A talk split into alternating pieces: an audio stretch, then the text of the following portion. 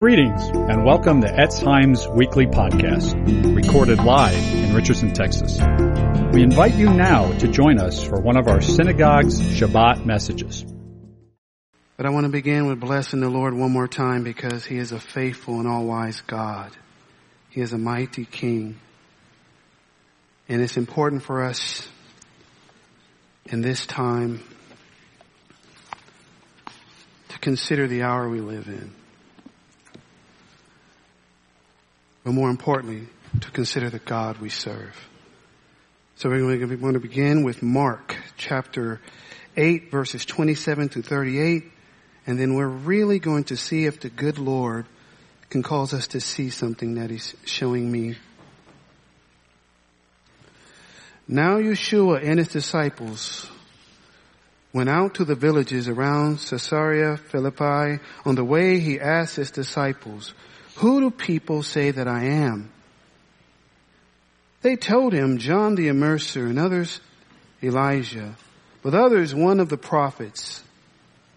Then he asked them, but who do you say that I am? Peter answered him, you are the Messiah. And he warned them not to tell anyone about him. Then he began to teach them that the Son of Man must suffer many things and be rejected by elders and the ruling Kohanim and Torah scholars and be killed and after three days rise again. He was speaking openly about this and Peter took him aside and began to rebuke him. But turning around and looking at his disciples, he rebuked Peter. He said, get behind me, Satan.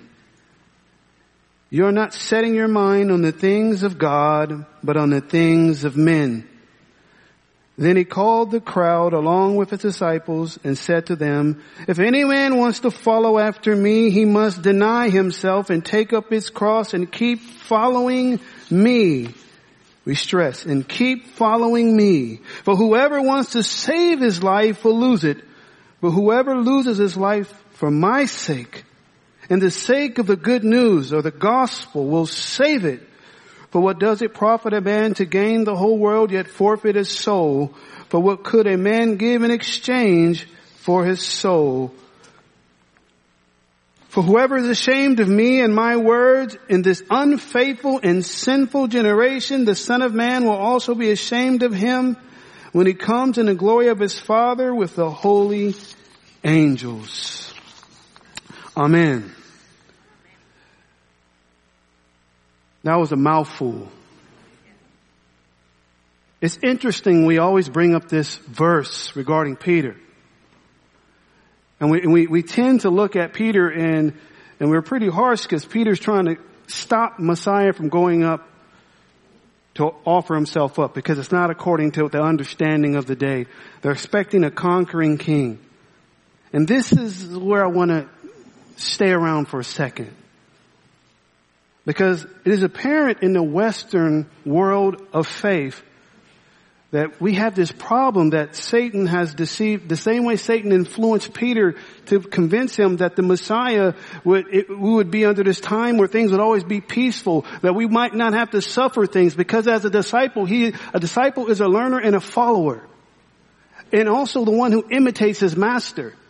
So you have to understand if your master is going to go up and suffer, if your master is going to be, come under shame, and if your master is going to be reproached and rebuked by leaders, and if your master is going to be ultimately abused and then put upon a tree as a curse, what makes you think you won't experience it as well?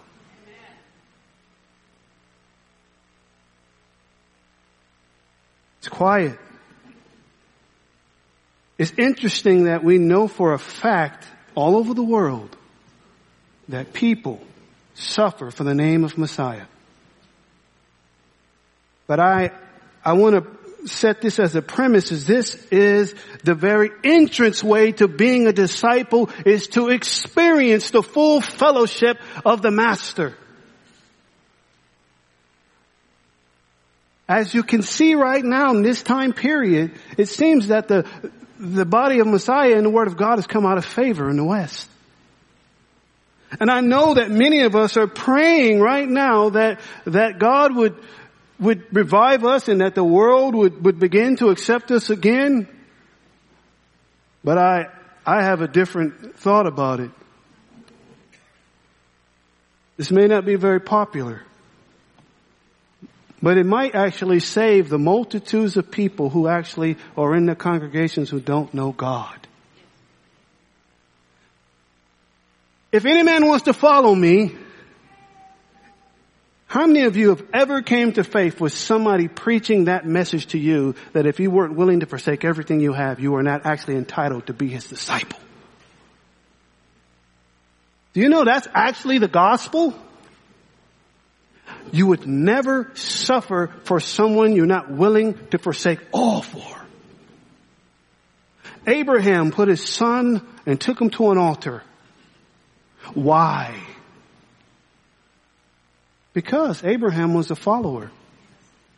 Abraham heard what God said and in, the midst of, of, of, what you see in Genesis chapter 22, you see an, an, amazing thing. You see the grace of God demonstrated by God stopping Abraham. You see the hope, even as it speaks of in the book of Hebrews when it talks about Abraham expecting the, the, a resurrection from his son because he understood if he offered up his son, the father would still continue to to let what he said happen. It's so important to understand. You see God commending Abraham from obedience. You see God commending Abraham and said, because you have done this thing, because you fear God. But there's a lot of fear in America, but very little fear of God. And I'm talking about in the house of God. I'm not talking about on the streets where they know not God. I'm talking about in the midst of the people who have been called by the Son of Man. I'm not, I'm not that great with PowerPoints, but my son's going to teach me. We're working on it. The Son of Man which takes you right to the book of Daniel and it lets you understand that the son of man was the one man who was taking up to heaven. And it says all dominion and sovereignty was given to him. And this is who the Messiah is declaring himself to be. But he said this son of man is going to be rejected by people down here, but he's going to be accepted by God up there. So we're going to go to the next slide in Philippians chapter 3 verse 17 to 19. And we're going to just slide in and just go into what has happened. What has happened is that I believe that most of us have, re- most of the people in the West have received a gospel that is sanitized. They remove the cost. They remove the actually following Messiah. And you want, we, what, like we're crying out for Pentecost, but without the cross. How can you get baptized in the Spirit and the power of God without first going into the ground and dying and getting put up on a tree and facing it? You see the move of the Spirit in the, in the men and you go, wow, I want that, but you don't want the cost to get it.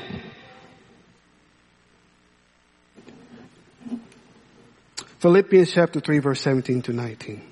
Brothers and sisters, join in following my example, notice those who walk according to the pattern you have in us. For many who are enemies of the cross of Messiah have told you about them. Now I'm even weeping as I tell you their end is destruction. Their God is their belly and their glory is their shame. They set their minds on earthly things. Wow. I know that specifically in the circles that we walk in, the cross is, is, is it, it, can be a bad thing because of what people have done in the past and even my ancestry. You see crosses burned in people's front yards and you see it maligned and you see people who claim to know Messiah, but they didn't bear their cross, but they wanted to put people under the ban and kill people. They wanted to malign people. They attacked Jews. They burned people in synagogues behind the guise of following Messiah. But this is not what we're talking about here. We're talking about something entirely different. How many of you are familiar with the fact that when Abraham put his son on the altar at Mount Moriah, that is the future house where the temple was built? Don't you know in, in first, it's in first Chronicles where David, he, he, he does something wrong. He, he, he numbers the people and a judgment comes on and David is wise. He understands that he didn't want to be judged by diseases or judged by other kingdoms, but he'd rather fall into the hands of a merciful God. But something happens. David gets led to, to an altar by an angel and, and David is offered by this man this, this, the opportunity for him to give him the altar and to give it for free. And David says, I will never offer up to God that which costs me nothing. And most of us have received a gospel that we, we got, we received something unto, from God and, and, and we don't want to, it don't want to cost us nothing. We don't want to pay the price. You go, well, that's work salvation. I, I tell you again.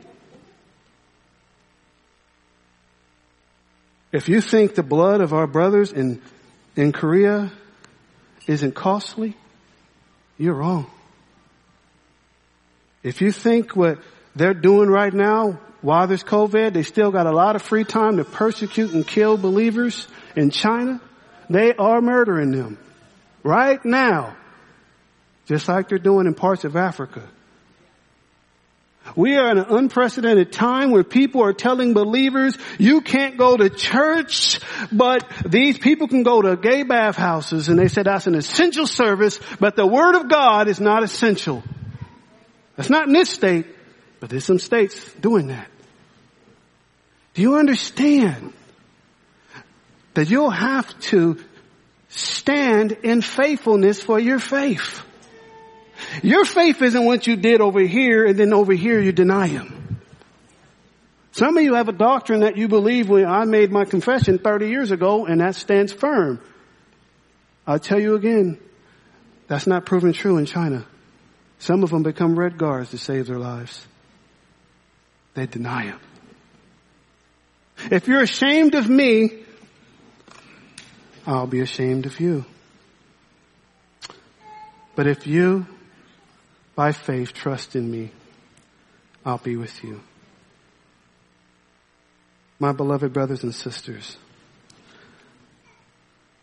the Messiah Yeshua's blood is quite costly. If you take away the blood and the price of your purchase? Do you have believers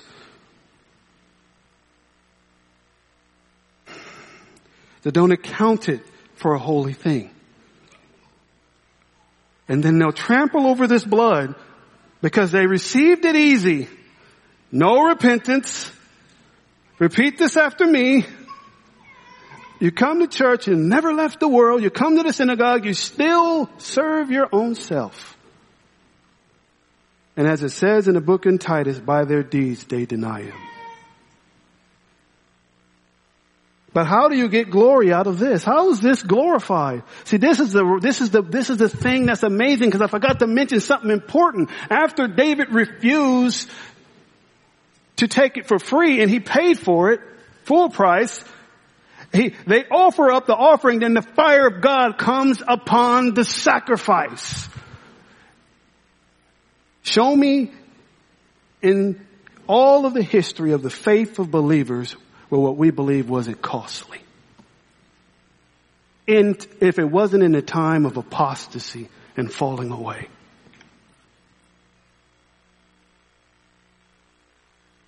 You have to understand it's costly. It's expensive. God's glory will fall upon those who understand the price. Let's look at Luke 14, 25 to 35.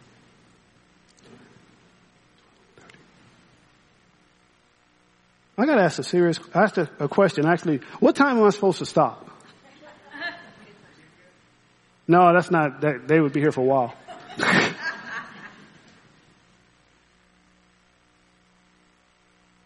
okay. There you go. Cool. Now great crowds were traveling with Yeshua and he turned and said to them, if anyone comes to me and does not hate his own father and mother and wife, children and brothers and sisters, yes, even his own life, he cannot be my disciple. Whoever does not carry his own cross and follow me, he cannot be my disciple. For which of you, wanting to build a tower, doesn't first sit down and figure out the cost to see if he has enough to finish it? Otherwise, when he has laid a foundation and isn't able to finish everything, all who see it begin to mock him, saying, this man began to build and wasn't able to finish. Or what king going to war against another king won't first sit down to consider whether he is able with 10,000 to confront the one coming against him with 20,000? If not while the other is still far away, he sends an ambassador and asks for peace. So in the same way, whoever does not renounce all that he has cannot be my disciple. Therefore, salt is good, but if salt should lose its flavor, how shall it be made salty again? Ah, That's horrifying. It is not suitable for the soil or for a manure heap. It is thrown out. The one who has ears to hear, let him hear. See, Satan was desiring, and, and also it was the disciples weren't understanding that the cost of following Yeshua wasn't just participating in laying on of hands of people and miracles and signs and wonders. Interestingly enough, you're going to notice that we, we look at the accounts of the Gospels and we see that before Yeshua perished and, or before he was put on a tree and resurrected, you see the miracles and signs and wonders happening, but you also see people denying him who performed those miracles. Because there was something that needed to happen to them first. That's the something that we need to happen to us first. Do you want to be like the apostles before? Will they all leave him alone? Oh, you got glory back there. Or do you want to be like them after? When they were crucified with him. When their own lives were not their own. When they weren't sitting around arguing about with one another, who's the greatest? Does that happen around here sometimes? Does that happen in the body of Messiah? I'm a Calvinist. Right? Don't you see? Either we are in error and the weakness is because of us or because God, or we're all need to just become cessationists and God doesn't move in that kind of power and authority anymore. I'm not a cessationist. So the, the, the, predicament is we have to come to a conclusion. The answer is it's not God that's the problem. It's us. Renounce all. Have you ever wrestled with that scripture? Do you understand if you're a young, a young, believer, a young believer might immediately want to rush to do it and the people are going to run and put parachutes on their back and they're going to come grab their arms and say, oh brother, slow down. He doesn't really mean that he should govern everything. Well, it does say the government shall be upon his shoulders. You see, Yeshua's, he's, he's going to be a sovereign king. How many of your arms do other than what your head says? Oh, and this isn't fun, I know. But you want the glory of God, but to have the glory, you have to give all the glory to the crown, the one that's the head of the body. So that means you're going to have to begin renouncing all your crowns and all my crowns and all those things in our lives that we exalt against the knowledge of a holy God. Don't you see that we're getting chewed up and spitted out of the mouth of the world. And it's a wonderful thing. It is wonderful that we're out of favor with the world. Why should we have it any better than anyone else who believes on his name? Yes, our God is faithful. He is so faithful. And his glory is in those who die with him.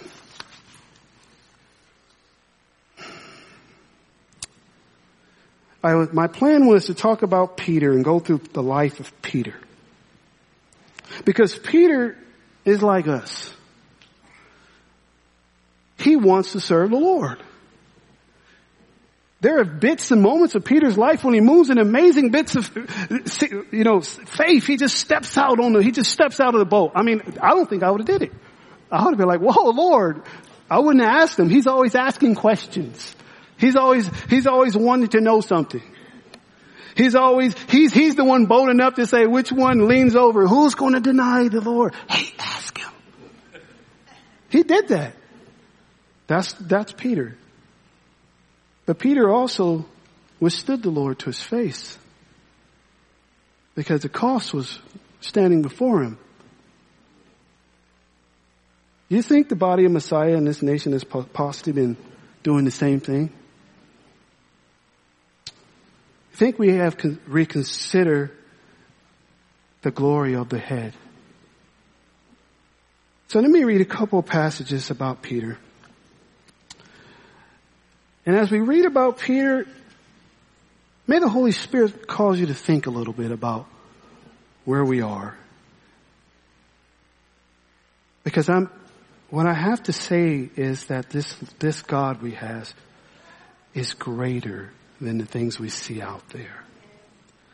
And as we move forward in walking with God, you're going to begin to see that this, this God is going to move in the things we've been asking for but it is not going to come without a price. It isn't. It's, it just, it's not. If you offer up him this stuff that doesn't cost you stuff, what is the Shema? What part of what you have and possess don't, doesn't the Lord want to love him? If it's all, that means all. And so as we look at Peter, we're going to look at uh, Matthew 26. This is that's not up there. 69 to 75. Nope, we're going to do one before that. Matthew 26, 30 to 35. Let's look at Peter and his his his his declaration. I'll never deny him, he says. After singing the Hallel, they went to the Mount of Olives. Then Yeshua said to them, this night you will fall away because of me, for it is written, I will strike the shepherd and the sheep of the flock will be scattered. But after I've raised up, I will go before you to Galilee. But Peter replied to him, though all fall away because of you, I never will. Yeshua said to him, truly I tell you, the very night this very night before a rooster crows, or, you know, depending on interpretation, you will deny me three times. Even if I must die with you, Peter says to him, I shall never deny you. So said all the disciples.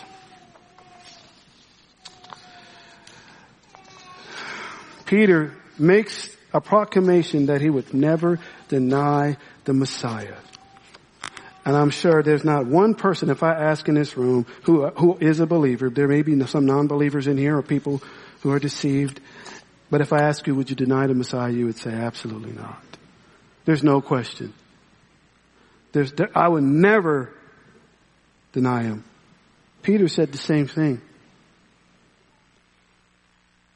Am I trying to cause you to doubt your faith? No. I'm trying to get you to understand something. What you see happening out there is in a game. If you were a believer in a Muslim nation, a very radical one, do you know they would not even, do you know the speech they would give you? They're, they're to let you know the cost. They're to let you know if you put your faith in Him, you're to die. Dr. Brown knows a, uh, has a ministry fellowship in India, and they will not baptize anyone who won't re- renounce everything, not telling them to leave their stuff. They don't tell them what to do and are willing to die for their faith because they understand they might only have a few weeks to live at sometimes. Sometimes they live for years. Sometimes they lead many people to faith. But if they get, if God is using them mightily, their lives become a threat. And the enemy normally sends people in to attack them. So what I'm, what I'm asking you, what I'm, what I'm presenting before you is what it means to be a disciple. It has always meant this. It just hasn't meant that in this nation. And over time, instead of turning up the heat high, they've turned it up just little by little so we can sit through. And I, one of my favorite preachers is Leonard Ravenhill. and he's talking about we need prayer back in the school, he says we need prayer back in the homes. We need prayer back in the congregations if we were to study the life of the one who we say is our Lord, and this says, and Yeshua prayed all night, and if I was to say, how many of us prayed all night? I guarantee you. How many of us travailed in prayer? I guarantee you. We don't pay the price. You know, sinners aren't going to just come to faith. Imagine if the apostles stayed in the upper room the way we stay in our congregations. Imagine if the Lord didn't love us enough to offer himself up for us and we don't have the same love that was in him in us to go out to those who are perishing. And we're, we are filled with hate and anger towards the Black Lives Matter, but we won't go out and lay our lives down so some might come to know him. Big difference, huh? How many of us were born not a rebel to God?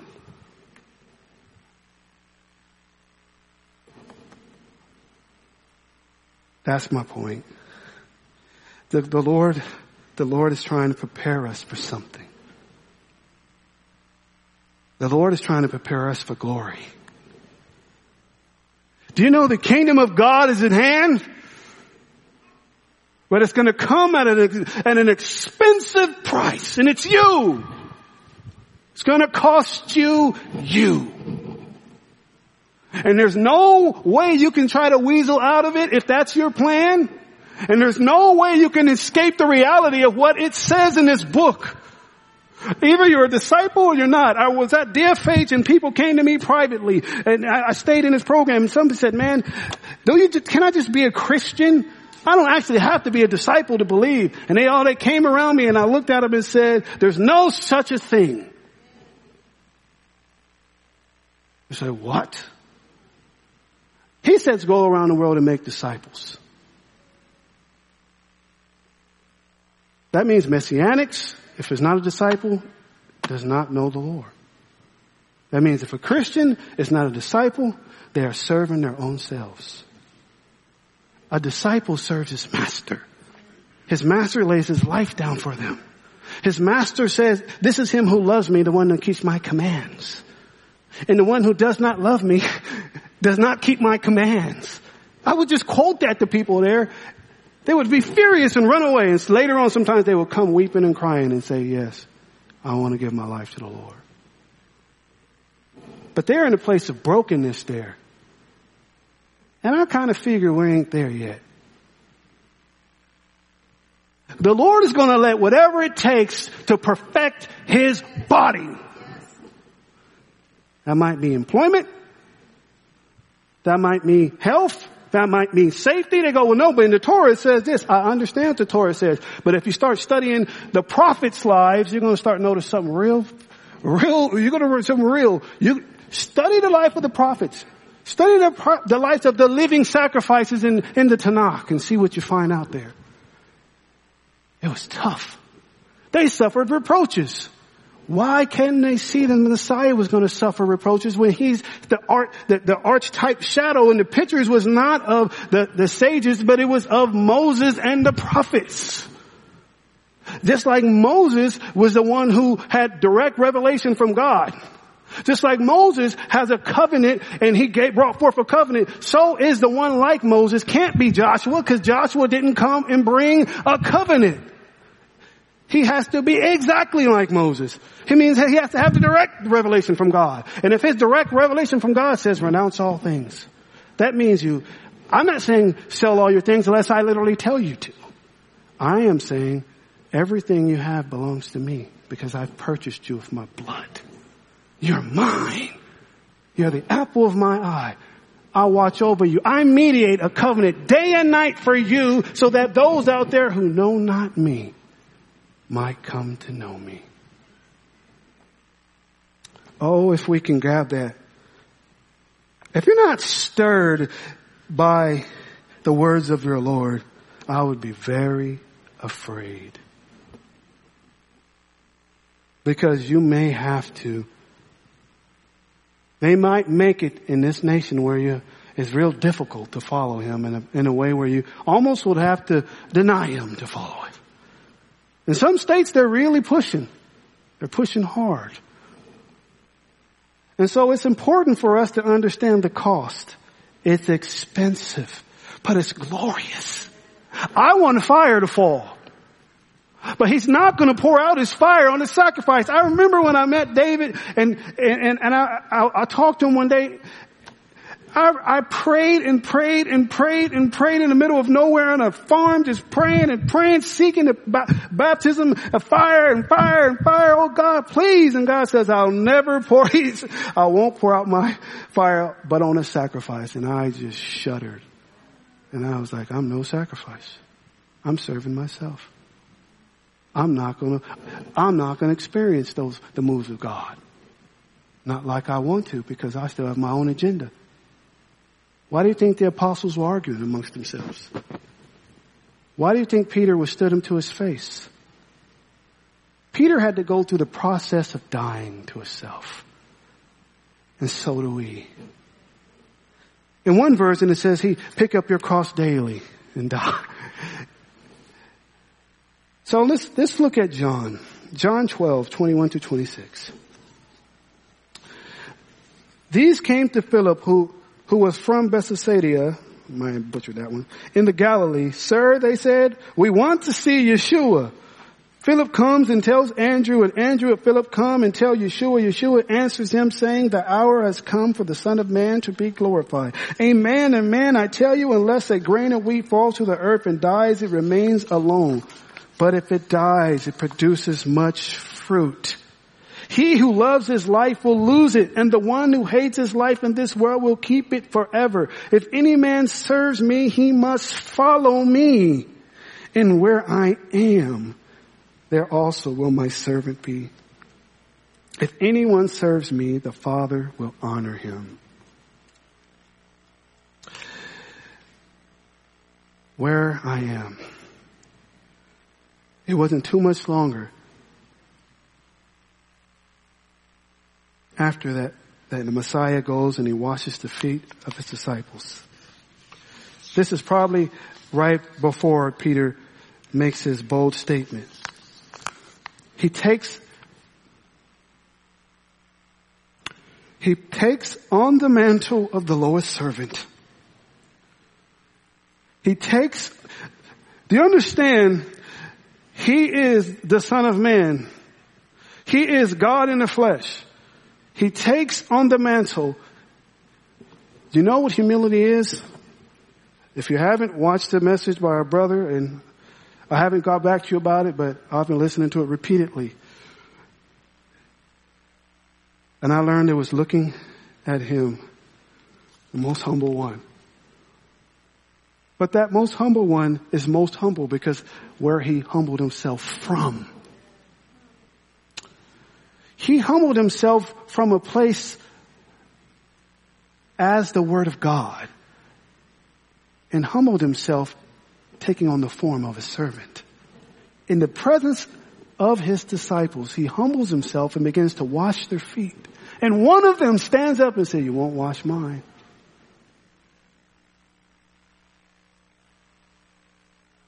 Do you know that's what we're getting called to do? The world's not going to, the world, if, if the world doesn't see Yeshua, those who have a position, and in that position they begin to slowly de- depress themselves. If you look at the word lowly, if you look at the word meek in Greek, if you look at the word in Hebrew, it literally means, some, some of the words mean shattered. It means utterly broken and just small. That's the place of revival. That's the place where God is glorified. This is Him who God dwells with. Who? The high and lofty? He said He turned the wisdom of the wise and literally sage unto what? Foolishness. It says it. It's in the scriptures. And He took the foolish or the little ones and He went And he made them, they just scratching their heads. How is he working through these people? How is he working through these unlearned and un people? How is he doing it? Because they're humbled. Because they're small. And that makes their God big. My brothers and sisters, God's glory is in the one who is the chief servant. We're going to have to be the chief servants.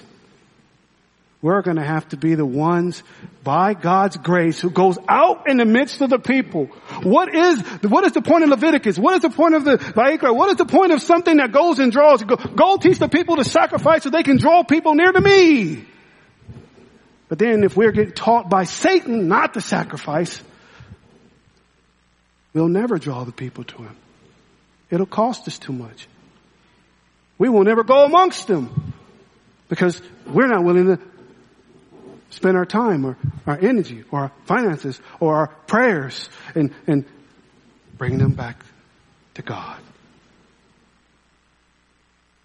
There is no other way, or there is another way. You can go mega church. Watch how it survives when things come. You can, you can, you can get big bands and skinny jeans. You can do what they're doing now. There's no power of God. They like, that's power of God. You see all those people? No. Unholiness, unrighteousness, wickedness. No fear of God. The apostles didn't have to do that. Neither do we.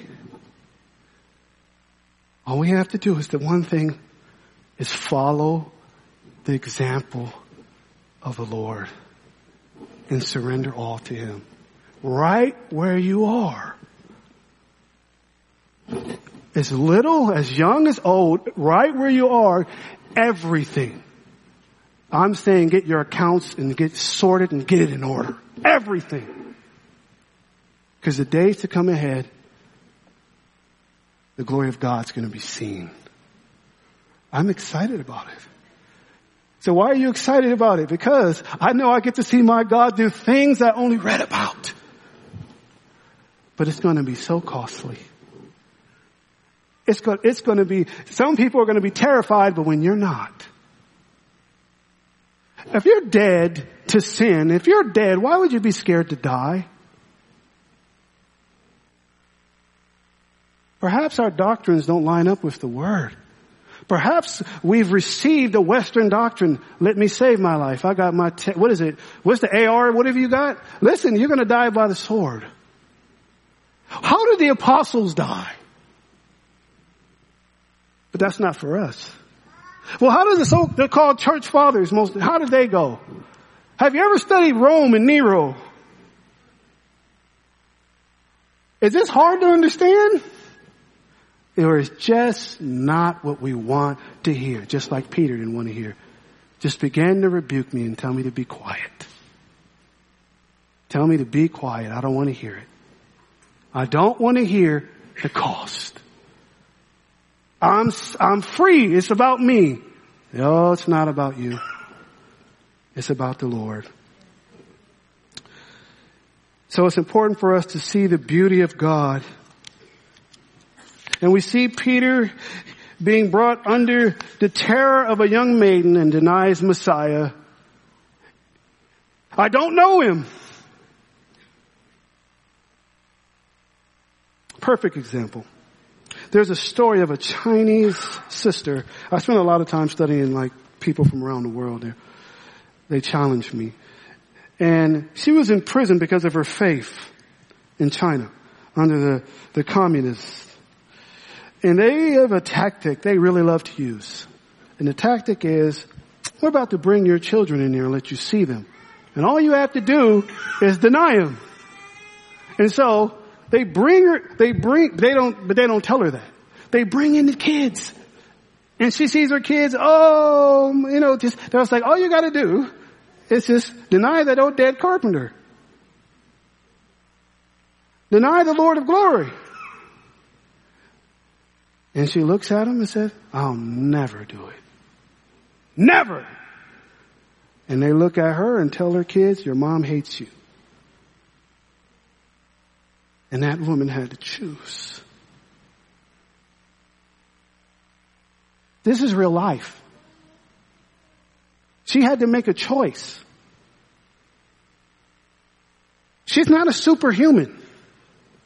She just believed what the Word of God said. She loves her kids dearly, but there was one she loved more. Didn't we just read about that? If Abraham didn't love God more than Yitzhak, he would have never did what he did. There would have never been glory. There would have never been a place called a temple where God was going to send out a people to the whole earth where he can bring all the nations in to make a house of prayer for all people. It would have never happened. And the glory would have never fell upon this woman whose son later on, because he was a communist, she finally got out, went to see him and said, I hate you. I have no mom. It was the price. Oh, no one wants to hear that. But I tell you, she had to do it. She loved her Lord and her children. And I'm sure she's probably still praying for him. Praying that his heart would be softened. This happens all the time. Do you know that? And for our Western minds, it's, it's almost grotesque I'm, I'm trying to say that we've, we may have received a, a false doctrine here. I think what I read to you about those who, whose God is their belly and they, they don't like the cross, it's because they have no intention of being crucified with him. But Peter, Peter is one of my, my favorite men.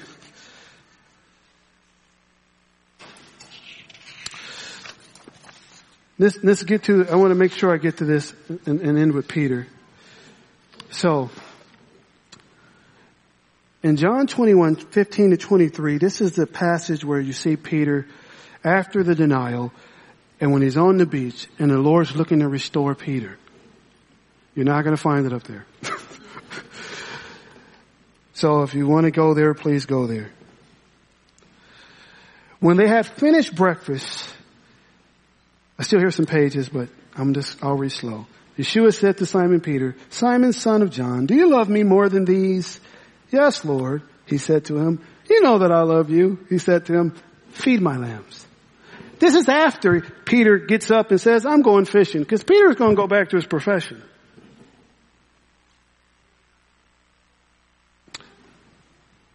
And he said to him again a second time, Simon son of John, do you love me? Yes, Lord, he said, you know that I love you. He said to them, take care of my sheep. And he said to him a third time, Simon son of John, do you love me? Peter was grieved because he had said to him for a third time, do you love me?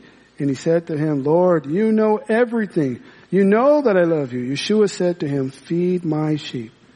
Truly, truly, I tell you, when you were younger, you used to dress yourself and walk where you wanted, but when you grow old, you will stretch out your hands, and someone else will dress you and carry you where you do not want to go. Now this he said to indicate by what kind of death Peter is going to glorify God. The glory of God in the face of the disciple.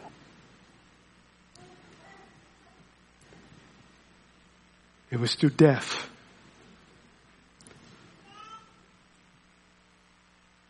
It was when his will was no longer the obstacle. When he was no longer assaulting God with his own will.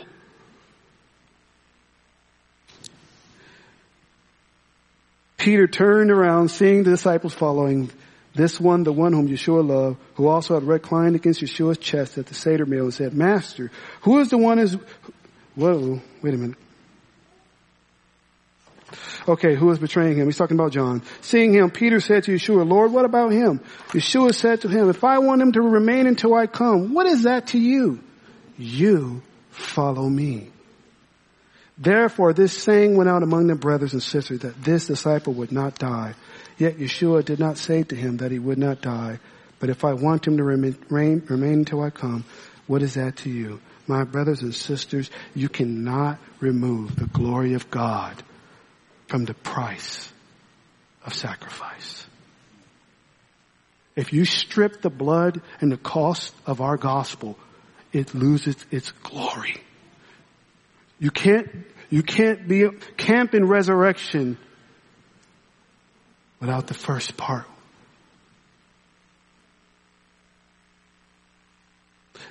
One, one, um, one minister said it's the life he gave, the life that the Messiah lived who qualified him for the death he gave.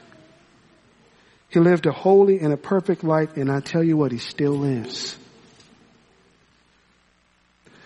So to wrap this up, I want to show you what happened to Peter. I'm not going to talk about how he was martyred. But I'll talk about what happened to his mindset. 1 Peter 2, 20 to 24. For what credit is there if when you sin and get a beating you endure? But if you endure when you do good and suffer for it, this finds favor with God. And for you, for you were called to this because Messiah also suffered for you, leaving you as an example that you might follow in his footsteps. He committed no sin, nor was any deceit found in his mouth. When he was abused, he did not return the abuse. While suffering, he made no threats. Instead, he kept entrusting himself to the one who judges righteously. Himself bore our sins in his body on the tree so that we removed from sins might live for righteousness. By his wounds you are healed. We talk about by his stripes we are healed and we know that comes from Isaiah 53, but you see here we are called to follow the footsteps of Messiah.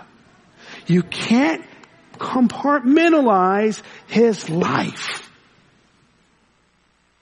But you got to have all of his life. And I've been searching for this truth for years. And I finally said, that's why these people are mighty used by God. It's because they're not their own because they don't shrink back from the cost. They understand the fullness of the calling. They understand that their lives are like sheep led to the slaughter. What type of sheep? People think that's the type of sheep you throw on the Barbie somewhere and eat. No, he's talking about, he's, the language is sacrificial, like the specific type of sheep that are used for people to come and lay their hands on your head and confess sins and lead people to God. He's saying you are like a spiritual, you are like a, the lambs of God, like his little flock. And you go and proclaim their master and your master leads them back to him. You have to be willing. But our culture has blinded the minds and the eyes of this from us. You do well to study Timothy and and what it says about in the last days, how men are lovers of pleasures more than lovers of God. I tell you, go outside and see it. It's right at our doorstep. And again, I have a couple more verses in 1 Peter. For I wanted you to see how Peter, this transformation happens in his heart. After, after he died and lived only by Messiah. Finally, all of you, this is 1 Peter 3, 8 through 17. Finally, all of you, be harmonious, sympathetic, brotherly, tender-hearted, humble-minded. Pay attention to the attributes of what he's saying. These, these are the attributes you saw from God when he was up on the mountain when, when the Lord said, show me your glory. When Moses came down and he had his face shining, but you remember it was only when he saw the goodness of God and God revealed himself. That's this. Do not repay evil for evil or insult for insult, but give a blessing instead. It is for this reason you were called. See? Called. Cost. So that you might inherit a blessing. We don't really think being insulted is a blessing, do we? The one who loves life, wanting to see good days, must keep his tongue from evil and his lips from speaking deceit. He must turn away from evil and do good. He must seek shalom and pursue it. For the eyes of Adonai are on the righteous and his ears open to their prayer. But the face of Adonai is against those who do evil. And after this, I have only one more scripture. But the face of Adonai is against those who do evil. Who is going to harm you if you are eager to do good? But even if you should suffer for what is right, you are blessed. Do not be afraid or worried about their threats. Instead, sanctify Messiah as Lord in your hearts. Always be ready to give an answer to anyone who asks you a reason for the hope that is in you. This causes hope when you die to yourself. You're no longer worrying about what's going to happen because you have a, an inheritance eternal, uncorruptible, undefiled in heaven. Yet with humility and reverence, keeping a clear conscience so that whenever you are accused of, those who abuse you for your good conduct in Messiah may be put to shame. For it is better to suffer for doing good if it is God's will than for doing evil. Finally, 1 Peter 4, 12 and 229.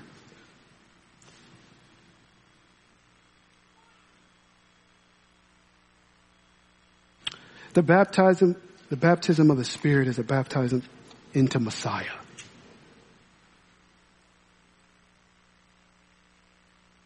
It's into Messiah. All of Messiah.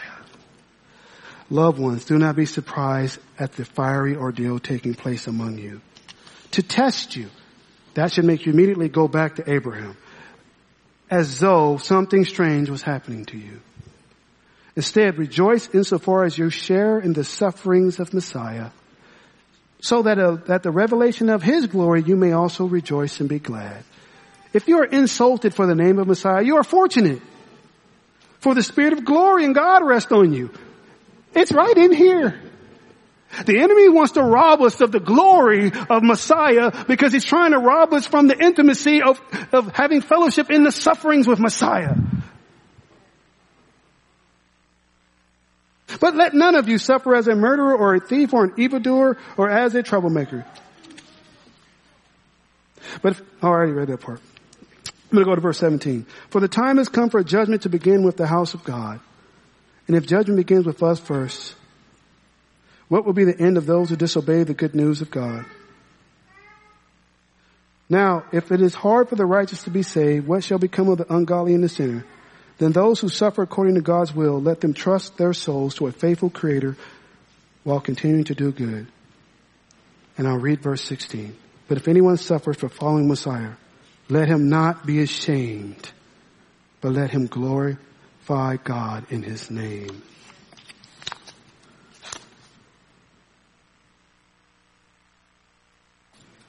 In other countries that I talked about, you can't pretend to be a believer without openly being compromised. And the days have finally come to our nation. And so the worship team can come forward and I'm going to get ready to pray. If there's anyone here who knows not only have they not forsaken all things, they've never even heard that they had to. If you've been coming here, you, I'm sure you've heard it. If there's anyone here who's the Holy Spirit and God is speaking to them about having the fear of the world and of the circumstances. Our God is faithful in all these circumstances. But you're going to have to make a choice. When Yeshua walked by people and said, follow him, they weren't robots. They got up and followed. And when Yeshua, as he walked with those people, began to tell him the price of being his, they entered into a glad surrender. Father God, I pray for those here right now who, that the Holy Spirit, you would speak to them, that they would just lay it all down. That they want the glory of the Lord, even in shame, even if His name is, their name is maligned for His name's sake. Father God, I thank you that you are so faithful that you're, that you're more than willing to, to take the weak and, and the small and, and the little and put your glory upon them like you did with King David. Bless the Lord. Oh, let your soul bless the Lord and hold not back any price. Hold not back, but offer what is due, which is everything. B'Shem Yeshua. Amen.